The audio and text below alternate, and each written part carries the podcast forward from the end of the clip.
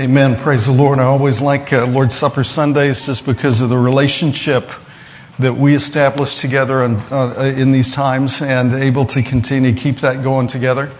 And, you know, I, I, over the last couple of weeks, um, you know, I've kind of been wondering okay, what do we do with church growth in a pandemic? How do you manage church growth in a pandemic? Because, uh, you know, like last Sunday, we're all the way, all the way back to having cars, uh, you know, parked on the street, I think, and things like that. How do you handle growth in a pandemic? So one of the ideas that we have, we're going to uh, maybe to help equalize things with the nine o'clock and ten thirty service. Starting next Sunday, there will be praise at both service times, at nine o'clock and at ten thirty. And of course, next Sunday also is baptisms, and the Sunday after that, Valentine's Day Sunday. And uh, in, invite someone to come with you or watch with you online uh, because I'm going to be talking on Valentine's Sunday about how to avoid slips in relationships. So we'll take a week out from our series that we're doing and we will look, uh, you know, we'll, we'll be occasional since it's a special occasion. And so worship at both times starting next Sunday. And then we'll have Harvest Kids also at both service times starting March 7th. Okay, so starting March 7th, Lord willing, and we'll roll in um, pre K either at that time or after that. Now they need uh, they need K through second grade teacher at 10:30. Check-in volunteers. They need like three helpers and runners. They need pre-K workers at both times. There is a sign up board right now in the lobby where you can sign up for any one of those particular slots. And, uh, you know, I'd say that if you go out there and by the time you get there, you know, it looks like things are signed up for, go ahead and put your name down anyway. And uh, maybe we can go to a rotation on some things. I do think with, you know, if you have pre, pre-K kids, um, this is your house too. And, uh, you know, what that means is unless you are involved someplace else serving on Sundays, then think about taking, you know, rotation once a month and coming in and helping with everybody, everybody's kids as well as yours because this is the dealio right here. If, if your family is supposed to be a major part of your ministry, then the children of this church need to be the major part of our ministry. And we've got, you know, if we do nothing else, we have to be able to take care of the generation and generations coming up behind us. So we're going to look forward to doing that in the weeks ahead. And also, I want to con- I want to continue to invite you to skip one meal a day this next week and fast.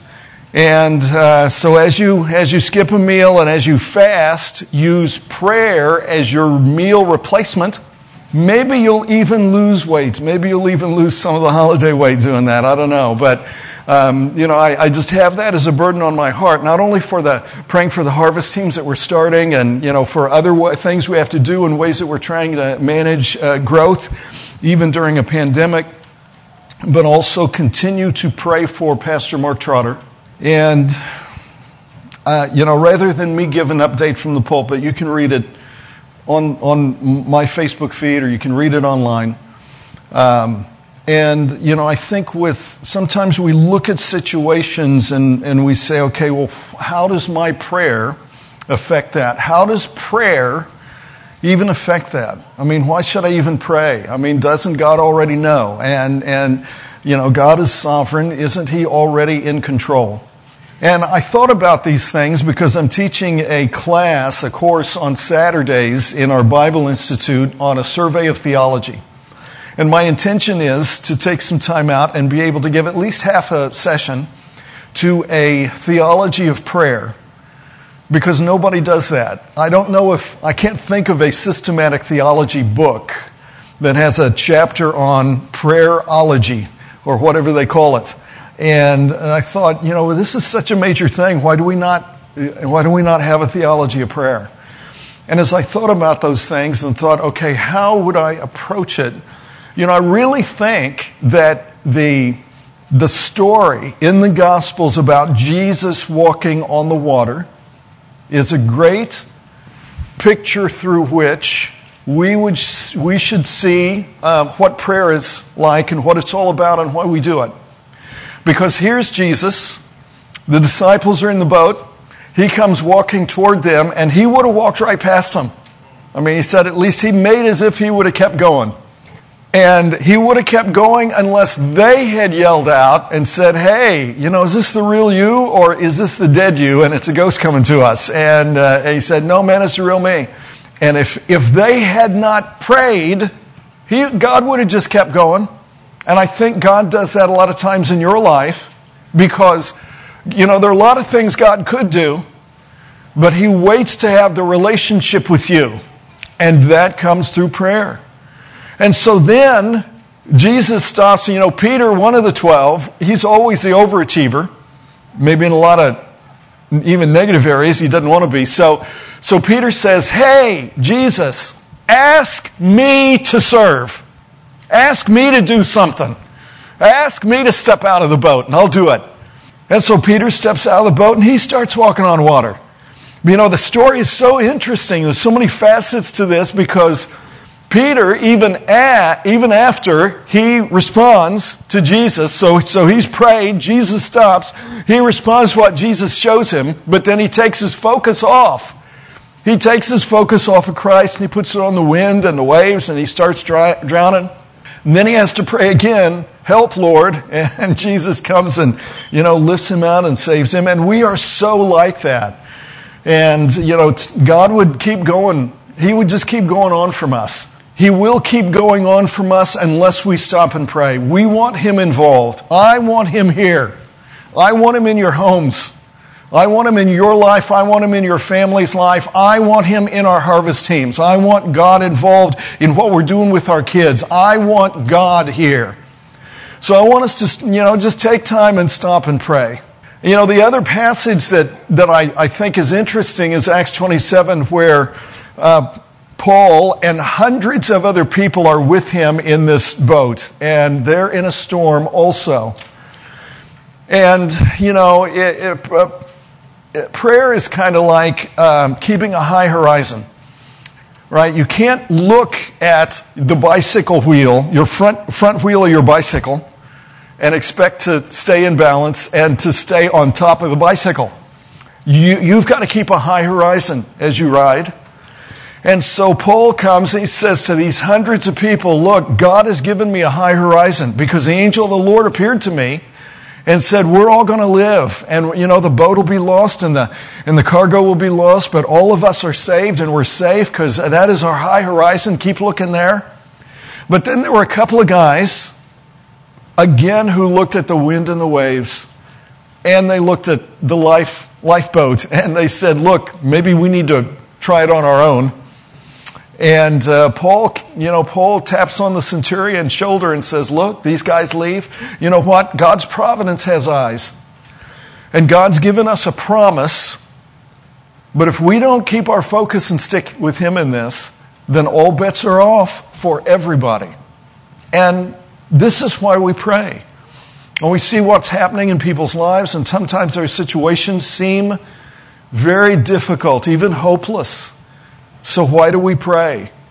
Because we want Jesus to pass and come our way. We want either to get out on the water with Him or get Him in the boat with us, and, and we want Him here with us. So I invite you to continue to do that with us again this week, and we'll fast and pray and ask God for all of these things. And, you know, as I thought about today, if you'll turn to Romans chapter 13, if you have your Bible with you, Romans chapter 13, I thought about today in special Lord's Supper service, and we are only 10 days past an inauguration and a swearing in of a new administration, and not just a president and a vice president, uh, but also many cabinet members, and of course, anyone who's new to the Congress. Uh, both houses of Congress, then they were also sworn in. So it's the swearing in of a new administration. And you know, I would like us to understand the things we are swearing ourselves into as we embark on the second month of this new year and, and think about the Lord's Supper as we take it today. So, number one, here's what I want I want you informed. Romans 13, verse 11. And that, knowing that the time, that now it is high time, because history is a, is a sand clock that has been turned upside down. And the sand is coming down. And as the sand filters through and goes to the bottom, that pile gets higher and higher. It is now high time. And, and the moment is high noon. And when the fullness of the Gentiles comes in to the body of Christ, well, then, then when it is high time in the hourglass, God is going to turn the whole thing upside down again. So, number one, I want you informed. Number two, I want you influenced. Verse 11, to awake out of sleep, for now is our salvation nearer than when we believed. I mean, we got saved spiritually as soon as we believed. But our complete salvation of our body as well as our soul and spirit is nearer now. The day of Christ is nearer now. The day that you stand before Him, which is what the day of Christ is, the day you stand before Him and the judgment seat of Christ is nearer than when we first believed. 1 Corinthians 15, verse 34, there on your handout. Um, on your handout sheet, 1 Corinthians 15, 34, awake to righteousness and sin not, for some have not the knowledge of God. Paul says, I speak this to your shame. I speak this to your shame that there are people who know you and yet do not have the knowledge of God. I mean, obviously your harvest teams are not working very well here. Ephesians 5:14 Therefore he saith awake thou that sleepest and arise from the dead and Christ shall give thee light. Because as long as you are asleep to the things that God wants you to do, you are only as good as dead. So I want you influence. There should be a great awakening in America right now. Not political, but spiritual awakening, just like the one that we experienced before the founding of America through the preaching of George Whitefield and Jonathan Edwards. And we need to stand in this spiritual awakening because a storm is coming. Look, first, First Thessalonians chapter 5. As a matter of fact, I'm going to lift a lot of verses out of this parallel passage. First Thessalonians 5, verse 6. Therefore, let us not sleep as do others, but let us watch and be sober. That means sober minded. So in Romans 13, Paul is speaking in a prophetic st- style, just like the context of 1 Thessalonians 5. And you may not know this until I tell you, but Thessalonians were the first epistles he wrote.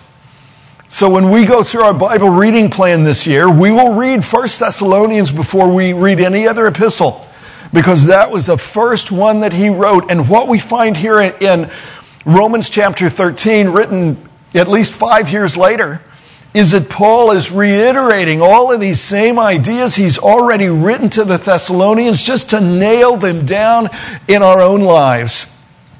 And he's talking about the complete salvation that is unrolling for us as we go through our series on Revelation and the book of Romans together in our study of truth, which is going to end our end times. And so we get that completed salvation at the rapture, uh, as is now apparent from the verses which follow here. So in this moment, and this is number three, I want you defiant. I want you defiant. Verse 12, the night is far spent. The day is at hand. Well, what is the day and what is the night? Well, Jesus says in John 9, verses 4 and 5, I must work the works of him that sent me while it is day. The night cometh when no man can work. Well, when is that? Well, as long as I'm in the world, I'm the light of the world. So as long as Jesus was here, it was day. When he ascended back to heaven, he left and left us behind. It is night. Night comes when the S-O-N is gone. But when the sun returns, then morning breaks across the eastern sky. And until then, the church age, right now, biblically, this is the night. And it is high time because the night's almost over. And 1 Thessalonians, again, it runs 1 Thessalonians 5 parallel to this passage. And in verse 2, 1 1 Thessalonians 5 says, For yourselves know perfectly that the day of the Lord so cometh as a thief in the night. That is what is going to end the night of this church age. Verse 4 But ye, brethren, are not in darkness, that that day should overtake you as a thief. Ye are all children of light. When I hold it, wait. Christ, as long as He is here, He's the light of the world. He's not here, but guess what? We are. We're children of the light. That means we carry light within inside of us. You know, it's like what we, what we saw about the two witnesses last Sunday in the book of Revelation. I mean, they're two candlesticks, but they're also two olive trees because they've got, so here's a candlestick with its own olive tree, so nobody can ever cut it off from the olive oil it needs in order to be the light. And that is us right now. Because we are children of the light and children of the day. We are not of the night nor of darkness. So that was our defiances. Here is our reliances. Number four, I want you reliant. Verse 12. Let us therefore cast off the works of darkness and let us put on the armor of light. 1 Thessalonians 5, verses 7 and 8 For they that sleep, sleep in the night, and they that be drunken are drunken in the night. But let us who are of the day be sober sober minded, thinking soberly. How do we, how do we do that? What's going to keep us doing that? Help us do that? If we are doing that, what's going to happen? We're going to put on the breastplate of faith and love. And for an helmet, the hope of salvation. That is the armor of light. I mean, it's not some other kind of armor, like militancy of some type or doing something. No, it, it is actually faith and love and hope of salvation.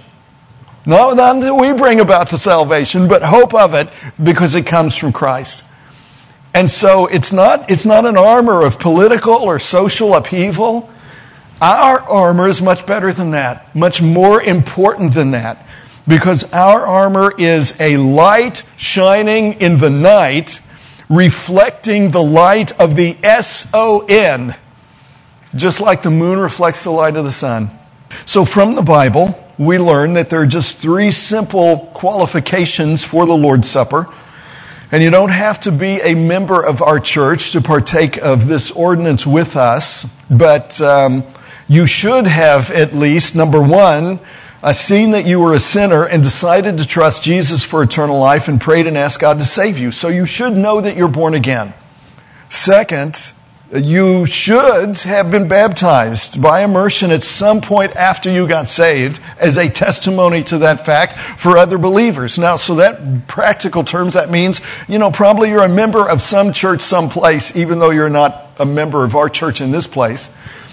And number three, you're old enough and understand enough to examine yourself in the faith. But you know what? New Testament ordinances do not carry Old Testament restrictions because this is not a sacrament. Uh, this is an ordinance.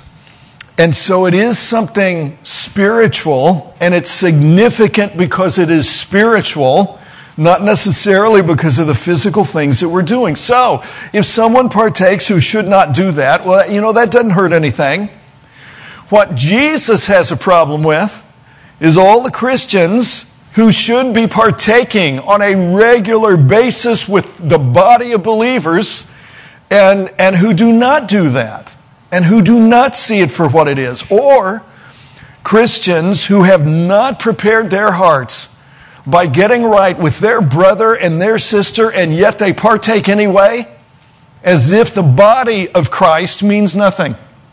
I mean, Paul warns against that. I mean, he says you even eat and drink down damnation down to yourself because you're not recognizing the body. What? I'm not recognizing Christ's body? No, you're not recognizing this one.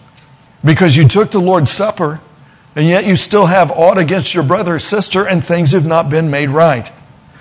So, this is a special time for every believer to repent, to heal the brokenness by eating the bread, and, and to leave here to walk in forgiveness by remembering the blood.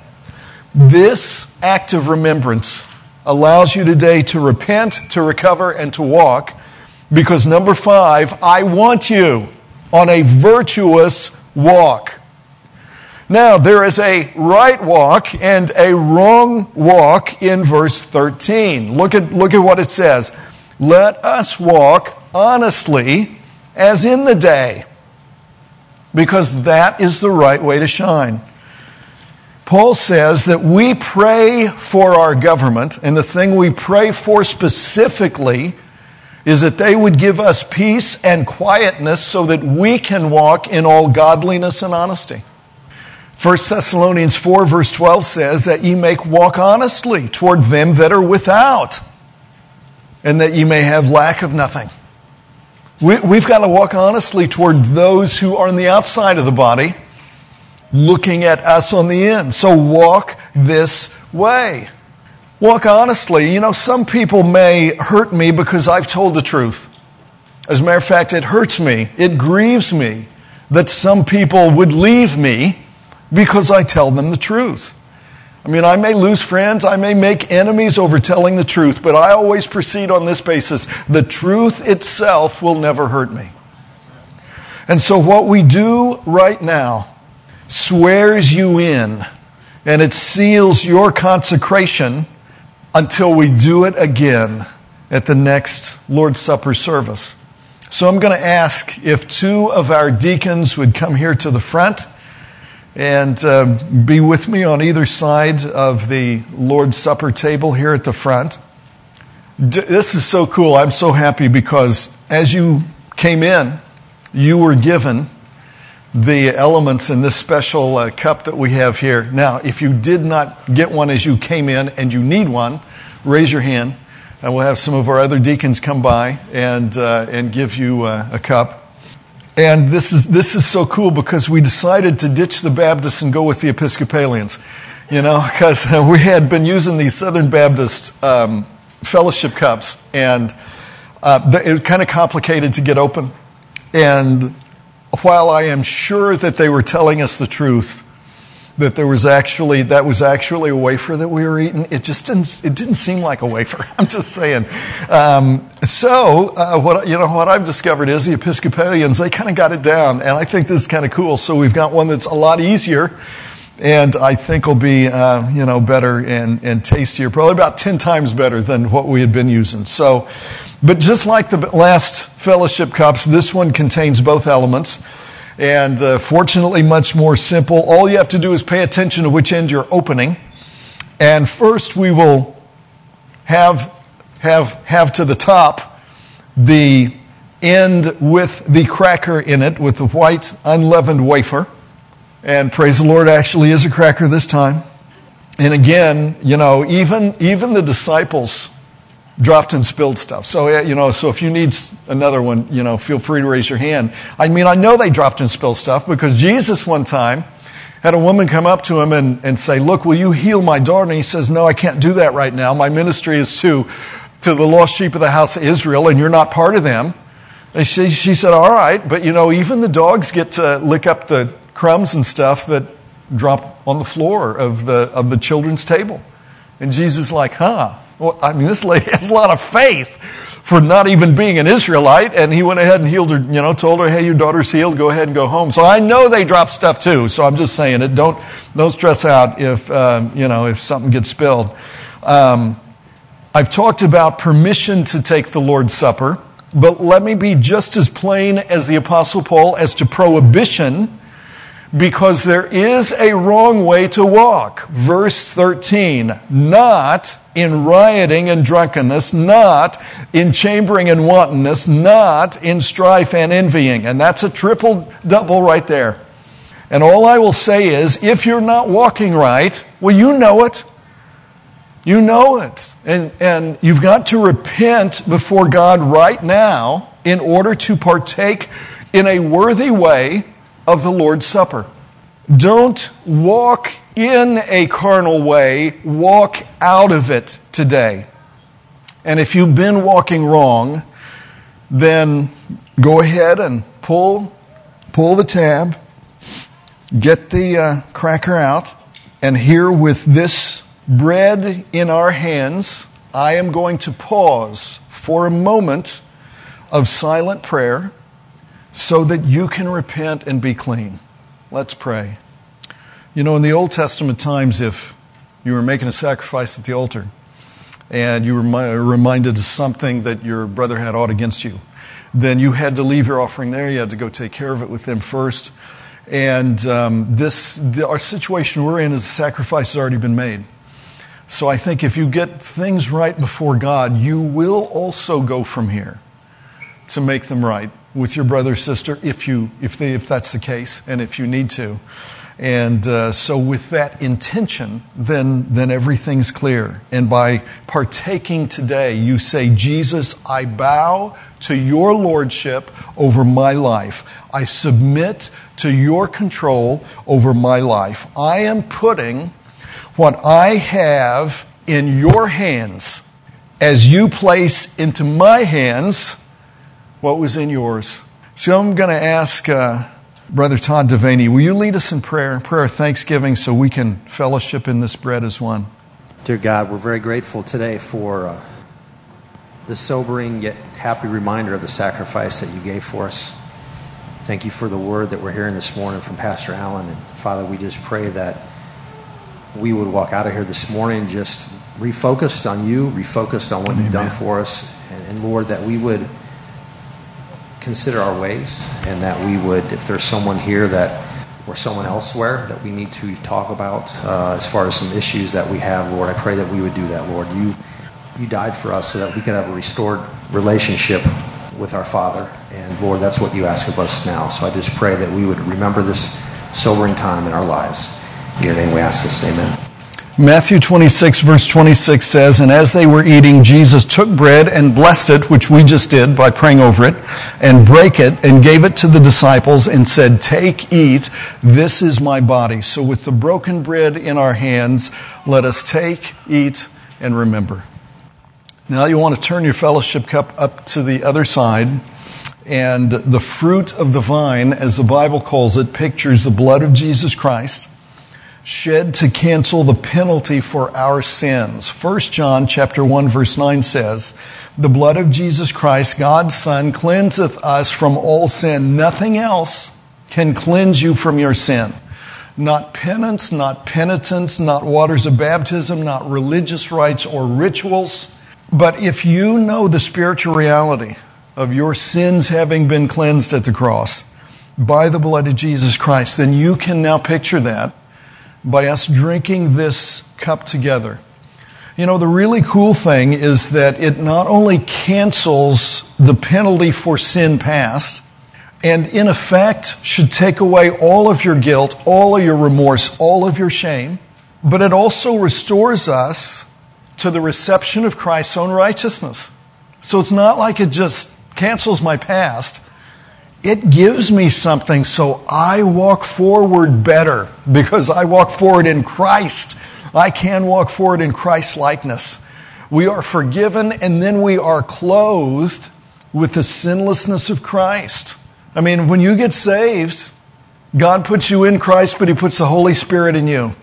And it is a full time job of the Spirit to bring you holiness and holiness of walk in this life. That's why He's the Holy Spirit. And even if you conform to the law by an act uh, of your, by, by willpower, or will worship, as Paul talks about it in another place, if you, even if you conform to the law by will worship, because, because you have great discipline, well, okay, you conform to that part of the law at that, at that time, and, and that's good. But, but since you did it that way, now you can brag about it so, what blessing is there? There's no blessing to that. Instead, you know, what God has done for us is we don't have to rely on willpower, we can rely on spirit power. And if we will walk in the Spirit, walk after the Spirit and not after the flesh, I mean, all it takes is that decision. And then we have all the resource that we need for the Holy Spirit to bring holiness to pass in our life. So I'm going to pause again for one moment of silent prayer so that you can get rid of all your shame and all your remorse and all your regrets before we drink together today. Now, if you'll take your fellowship cup with the uh, grape juice side up and just take the tab and carefully uh, pull that away. Now that we have repented in prayer and now that we've reunited through Christ's brokenness, we remember that we're forgiven and now we can move forward together as one body in Christ. So I'm going to ask Brother Sean Kitley, will you lead us in prayer, a prayer of gratitude so we can drink this cup together? Father, we just come to you and humbly thank you for your, for your truth, Father, for your mercy, for your grace, Lord. Uh, Lord, we, we come to you so unworthy, Father, but we know that, uh, that Jesus is worthy, Lord. Yes. He, uh, he paid the price, Father. And uh, Lord, we want to walk in his footsteps. We know, Lord, if we walk in the light as he is in the light, Father, that uh, we'll have fellowship and that uh, with we will we will live as you would have us to live, Father. And so, as we sang early, Father, we uh, we've decided to follow Jesus, Lord. There's no there's no turning back, Lord. May we may we walk in that light, Father. May we commit to be the men and women that you've called us to be, Father. Uh, and may your Spirit empower us to do that, Father. Yes. Thank you for your shed blood uh, that we we are able to, Lord. Uh, we just want to honor and glorify you this this morning, Jesus, and we ask this in in your name, Amen. Matthew 26, verse 28 says, For this is my blood of the New Testament, which is shed for many for the remission of sins. So now, with this fruit of the vine in our hands, drink ye all of it. And I want to thank you, two deacons, for helping me serve, and you can be seated. Back in Romans chapter 13, and I think it's important for us to understand in the context what we've seen here and in 1 Thessalonians chapter 5.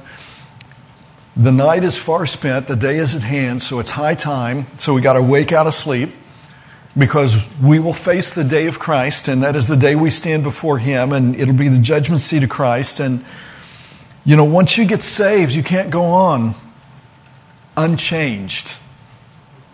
And I know sometimes we think, well, you know, I got, I got saved maybe uh, when I was young, and then I fell away from the Lord and I backslid and really nothing changed about me. And if you're really born again, that's not true because the thing that changed is if you get saved and backslide, God chastens you. So he disciplines you, he chastens you as a child of his. So you can't, everything does change. It's, it's not the same. And again, you have that free will choice of, you know, if you don't walk with God, if you don't walk after the Spirit, instead you walk after the flesh, then you put yourself under the attributes of God related to His justice and His judgment.